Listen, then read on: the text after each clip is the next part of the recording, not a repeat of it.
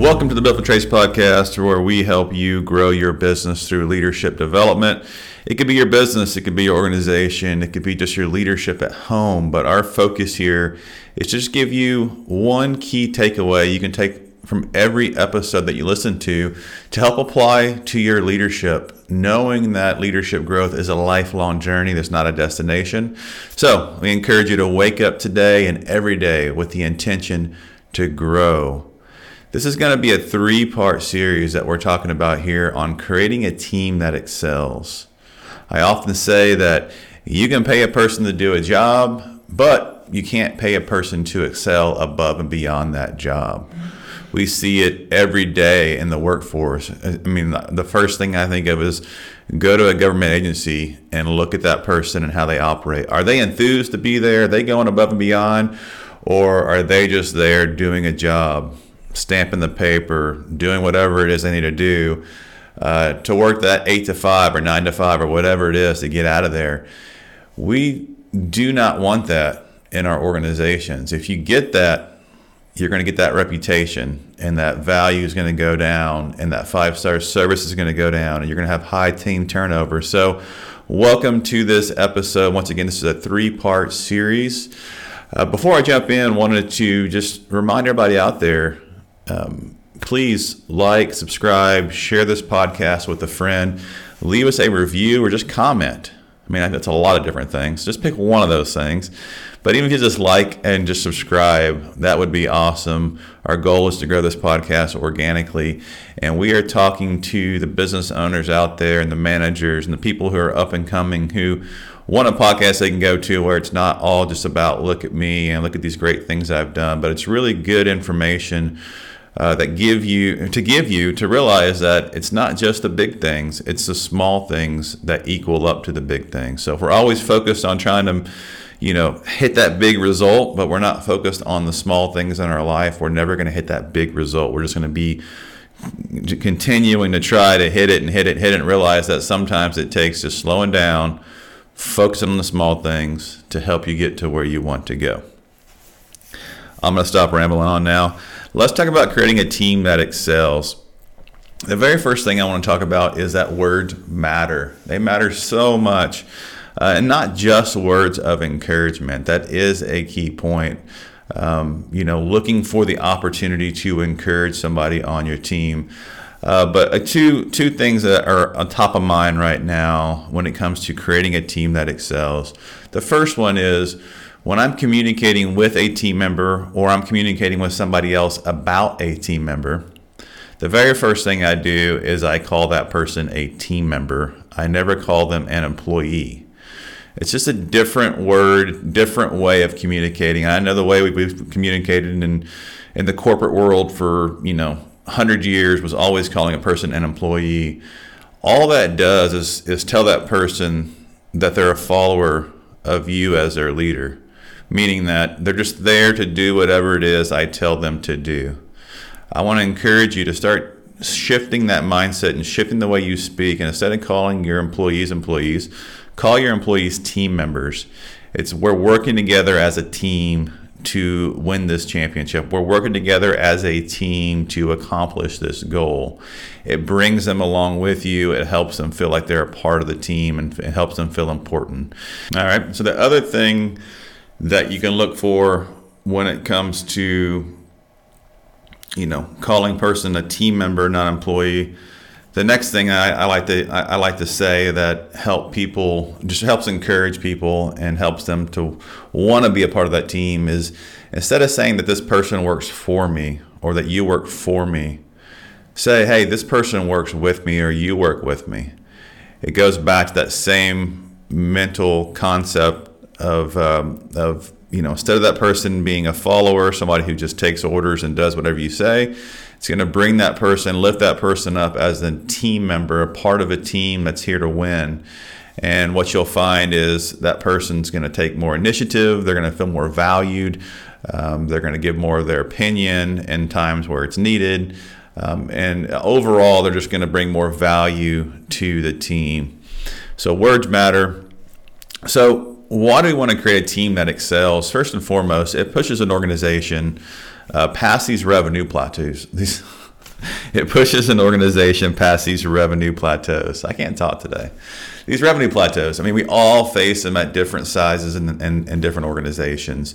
Um, a common one we see is the million dollar, you know, $3 million, $5 million, $7 million, $10 million, so on and so forth in annual revenue. There's plateaus there. And what happens is once we start plateauing, we have to figure out what it is we need to change in our organization to push past that. Sometimes it's people, systems, uh, I can go on and on, but really creating a team that excels will help you push past that. It also creates consistent quality no matter the size of the organization. Uh, we see that with Chick fil A, right? They're growing into one of the fastest, one of the biggest fast food chain restaurants in the world, and they're doing it with quality, not just quantity.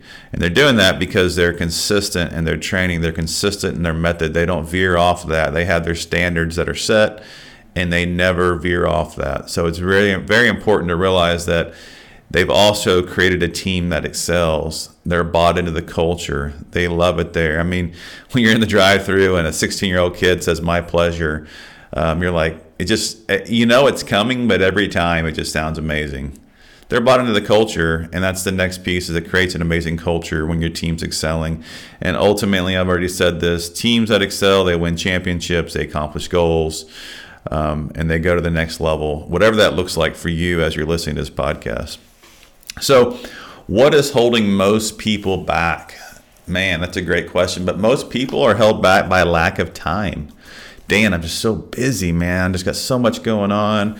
I don't know how I'm going to focus on building this team that excels. You know, I just, you know, these fires, I'm putting out these fires. Those are some of the most common things I hear, and all they are is just excuses. At a certain point, you're going to have to get control over that time, and you're going to have to start prioritizing that time. If you let the time control you, you're always going to have a lack of time. The next thing that holds most people back is they don't want to get out of their comfort zone. They're comfortable they're comfortable where they're at. They don't want to take the risk. They don't want to get uncomfortable. They don't want to shoot the video. They don't want to stand up in front of the room and do the training. They don't want to um, a- apply whatever it is that we're going to learn here that, that helps your team excel. Another thing that holds people back is they don't want to give up control or they feel threatened. And so they're having a hard time um, dealing with that. They don't want that person to take their job from them. And that is definitely a mindset that you don't want to take into an organization, that you don't want to take into your leadership. Because if you have that mindset, you're always going to be the lid on your organization. And then the last thing that holds most people back is the past. If you just listen to why people don't want to move forward, nine times out of 10, they're going to say it's because of a past experience. Well, Dan, you know, last time I tried that, you know, it just, it, you know, this person burned me and it cost me some money. And so I'm never going to do that again. The past is one of the biggest things that holds everybody back, including myself. So ultimately, moving on from that, really, what what's in it for you as a business owner or manager that's wanting to cre- that that is going to create this team that excels? Really, the benefit for you is that it's going to create time for you to do the things that you want, spend time with your family, prioritize your time at work, investing in what's going to help the business grow. Uh, you get department success, which is going to equal success to you. Uh, it could be financially or whatever that looks like for you ultimately a big one here is is fulfillment. When you create a team that excels you're fulfilled because you're seeing people fulfill their own uh, abilities in their leadership their own abilities in their role. And then last but not least growth. Growth in your organization growth in yourself as a leader maybe growth in your position growth in your team. All that i don't know about you those are some pretty awesome reasons why you should dive in and start to work on uh, what we're going to cover here in the next three podcasts on creating a team that excels. William James says the deepest principle in human nature is the craving to be appreciated. I just want to feel appreciated, right? That's the thing we hear all the time when we're leading a team, and that's our own desires. And so I'm going to break that down. And it's not just one thing that helps people feel appreciated, it's the sum of all these things I'm going to talk about done consistently And everybody is a little bit different, but you're going to figure that out if you do these things consistently. So, when I ask, when I'm giving this talk and I'm talking to an audience, I ask, hey, you know, like what, like, how can, like, what can we do to ensure that people feel appreciated? The most common answers I get, very first and foremost, you probably are going to answer this right now listening, is give them more money. Here's the deal that's not the right answer for everybody. The next thing I may hear is words of encouragement. Or maybe I should invest in training them. Or I should build relationships with them. Or maybe I should give them some time off. What I want you to realize is these are, the, these are very common answers to this question of how, how to make people feel appreciated. And they can all be effective. But it's how do you apply them? When do you apply them? How often do you apply them? You know it, what's going to work for that person you're talking to and we're going to learn that here in these next few episodes. So creating a team that excels i broke this down into six different areas and the very first one is you got to create an organization that's bigger than one person. You know if somebody feels like they're just working for you as their boss then they're also going to quit because of you as their boss but if they're working for something that feels bigger than themselves, like the organization, the values, the vision, the mission, the team members, then they're more likely to stay on because they see the bigger purpose. They see their career there. They see the opportunity there. They're able to hang in there and work through those struggles they have with you as their leader because they're going to have them. Number two is in creating a team that excels is that, you know, you as a leader need to understand your giftedness and what you bring to the table. And I call it knowing yourself to grow yourself. Understand yourself, what you bring to the table. Are you stronger at leadership or are you stronger at management? We're going to talk about that today. The next one is number three here is set the foundation for success. Number four is initiate the relationship building process. Number five is lead by example. And then number six is train, coach, and mentor often. So I've given you all six steps for creating a team that excels. But today I'm going to talk about creating an organization that's bigger than one person. And then the second one I'm going to talk about is understanding your giftedness. So let's dive in. So, the greatest rewards come when you give of yourself. It's about bettering the lives of others, being a part of something bigger than yourself, and making a positive difference. Man, isn't that so true? So let's dive in. Creating a team that excels, create an organization that's bigger than one person. The very first thing on how we do this is you got to share a vision for growth and where that team member fits into that vision. If you don't have a vision for growth, then congratulations, you're like 99% of all the companies out there, I shouldn't say that, probably more like 75% of all the companies out there that don't have a vision for growth, or maybe their vision is in the owner's head. I want to help you document that. I want to help you put that out there. And one of the best ways to do that is to think about three years out from your organization. What does a revenue look like at, at the end of that third year? What does that look like? And then work with yourself, with your spouse, with your team members to start to break down what that looks like as far as your vision map for the organization, the different departments, the revenue producers, the uh, customer service team. And the vision map word is just a fancy fancy term for building an organizational chart. But you want to take the time to build that out that represents that 3-year growth and then sit down with a team member and show them that hey this is where we're going in the organization and here's the opportunities i see for you. I would love to see you grow into these roles or grow in this current role that you're at. And that starts to help that person feel like they're a part of something bigger than themselves. Other thing you can do is refer to your vision statement your mission statement your core values often in your vocabulary. Um, a, great, a cool way to do that is we call it core value shoutouts um, in organizations where we see a person who goes out of their way to um, showcase that core value. It could be that they um, pulled over on the side of the road and helped somebody change a tire on the way to their job. And uh, we got a phone call back from that person or review praising the company. Uh, for that serving that that person did. You may hop in there and tell the story on the email and say, This was a direct reflection of our serving core value. Nice job to that person who works here. And that starts to breed an organization that's bigger than one person. And that also starts to encourage that, you know, encourage that kind of vocabulary in your organization people want a leader that is real, not one that's always right. So another way that you can do this is, you know, maybe your core value is is authenticity, um, owning your mistakes and and you know making the proper connections to or the proper corrections to make it right. You know, you're showing people that you're an, an authentic leader. And, uh, and you're not just always trying to be right because trying to be right all that is is pride at any point we're all going to be wrong right we're gonna be wrong at some point, but it's owning up to it. It's verbally owning up to it. It's communicating that hey, I, I am gonna do the things that it takes to make it right, and then actually taking those words and putting them into action and making those corrections. So that's a breakdown of step one. Creating an organization that's bigger than one person. You can do that by building a vision map.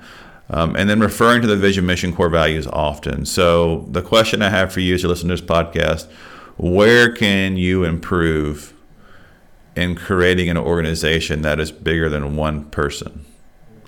And if you're a little overwhelmed and you're like, Dan, I really don't have any of these things going for me, then the single thing I can point you back to is create a set of core values for your organization. Write them down, create a nice sign, put them on the wall. Your core values will really help define your company culture and create that culture, that company, that organization that's bigger than one person. Um, you know, just like if I'm boiling down to most or to the simplest thing that you can do here. So the next piece I want to talk about today, and then we're going to start to wrap this podcast up, is in creating a team that excels, is understand your giftedness. And in doing so today, I'm not going to dive into personality assessments. They're great. We recommend using the Enneagram, the DISC. There's so many good ones out there, but those really go the next level with knowing yourself to grow yourself. But today I'm going to break it down simply put leadership versus management.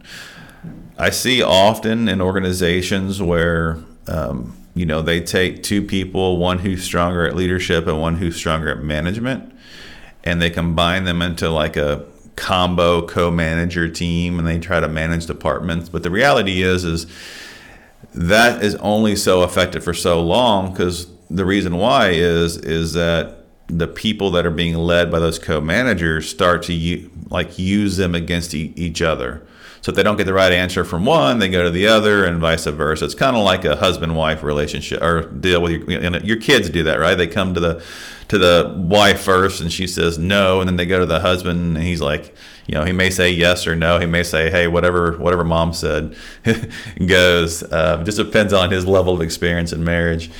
But you know, leadership versus management. So if two people are in charge, nobody's in charge you always want to have one person in charge, and it needs to be clear who is in charge of the people that are being led. Leadership is influence. An example of influence could be easygoing, maybe somebody who's good at building relationships, has a desire to be liked. Those type of people are good at leadership. They're good at building that influence. They, the benefit of that is people like you. The negative is, is that you can be taken advantage of. And as we dive into that, leadership's influence. So it's leading by example. I mean, there's so much that goes into that, but really how you manage your time, how you carry yourself, your positivity, your energy, your discipline, all that goes into people being a better leader, right? But still, when you boil all the way down, leadership is influence. Management is accountability.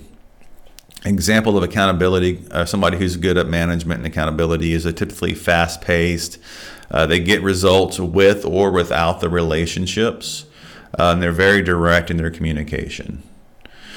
Benefits of that is they get results with a sense of urgency. The negatives of that is they may end up doing others' work for them, or they may end up being, you know, having to tell people what to do all the time. So the question I have for you, now that you know that leadership is influence and management's accountability, where do you lean naturally as a person? Are you more that leadership influence, easygoing, wants to be light type person? Or are you more that management, fast paced, gets results, doesn't care who's watching or what people think, in your face, communication, all done with a sense of urgency? Where do you fit? So it's important to know that, and that's where you are naturally. What I see is most people are either more natural leaders or more natural managers. And so when I do this exercise in the room, I draw a line in the middle, vertical line in the middle. On the left hand side, I put leadership. On the right hand side, I put management. And then we all put our names up there. And then what I communicate is that in order to be a more balanced leader, you want to lean towards the middle.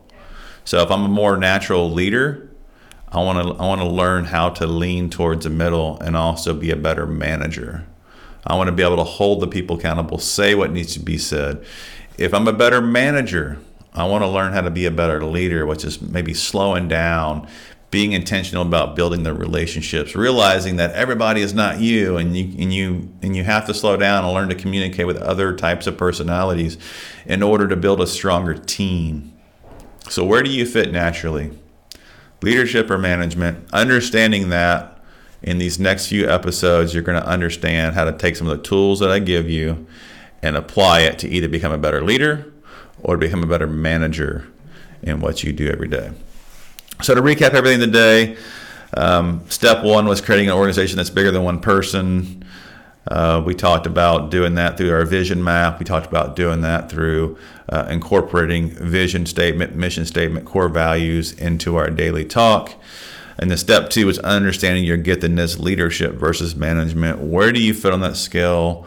What can you be better at when you know that leadership is influence and management is accountability?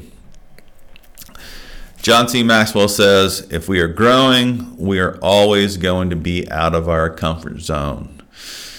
Pretty darn powerful. Are you getting out of your comfort zone at any point in your week? Think about that. If you're not, then you're not pushing yourself hard enough to be growing you should be having to get out of your comfort zone. So, my hope is that today really helped kind of open your eyes, open your ears to uh, what it looks like to creating a team that excels. Stay tuned for the next couple episodes as I dive into steps three and four and five and six. Um, please like and subscribe. And if you have a few minutes, just leave us a, a review. We love to hear from our listeners. Um, and we want to know what, what it is we can do to be better. Um, hope you have an amazing day, and I'll see you next time on the Built for the Trades podcast.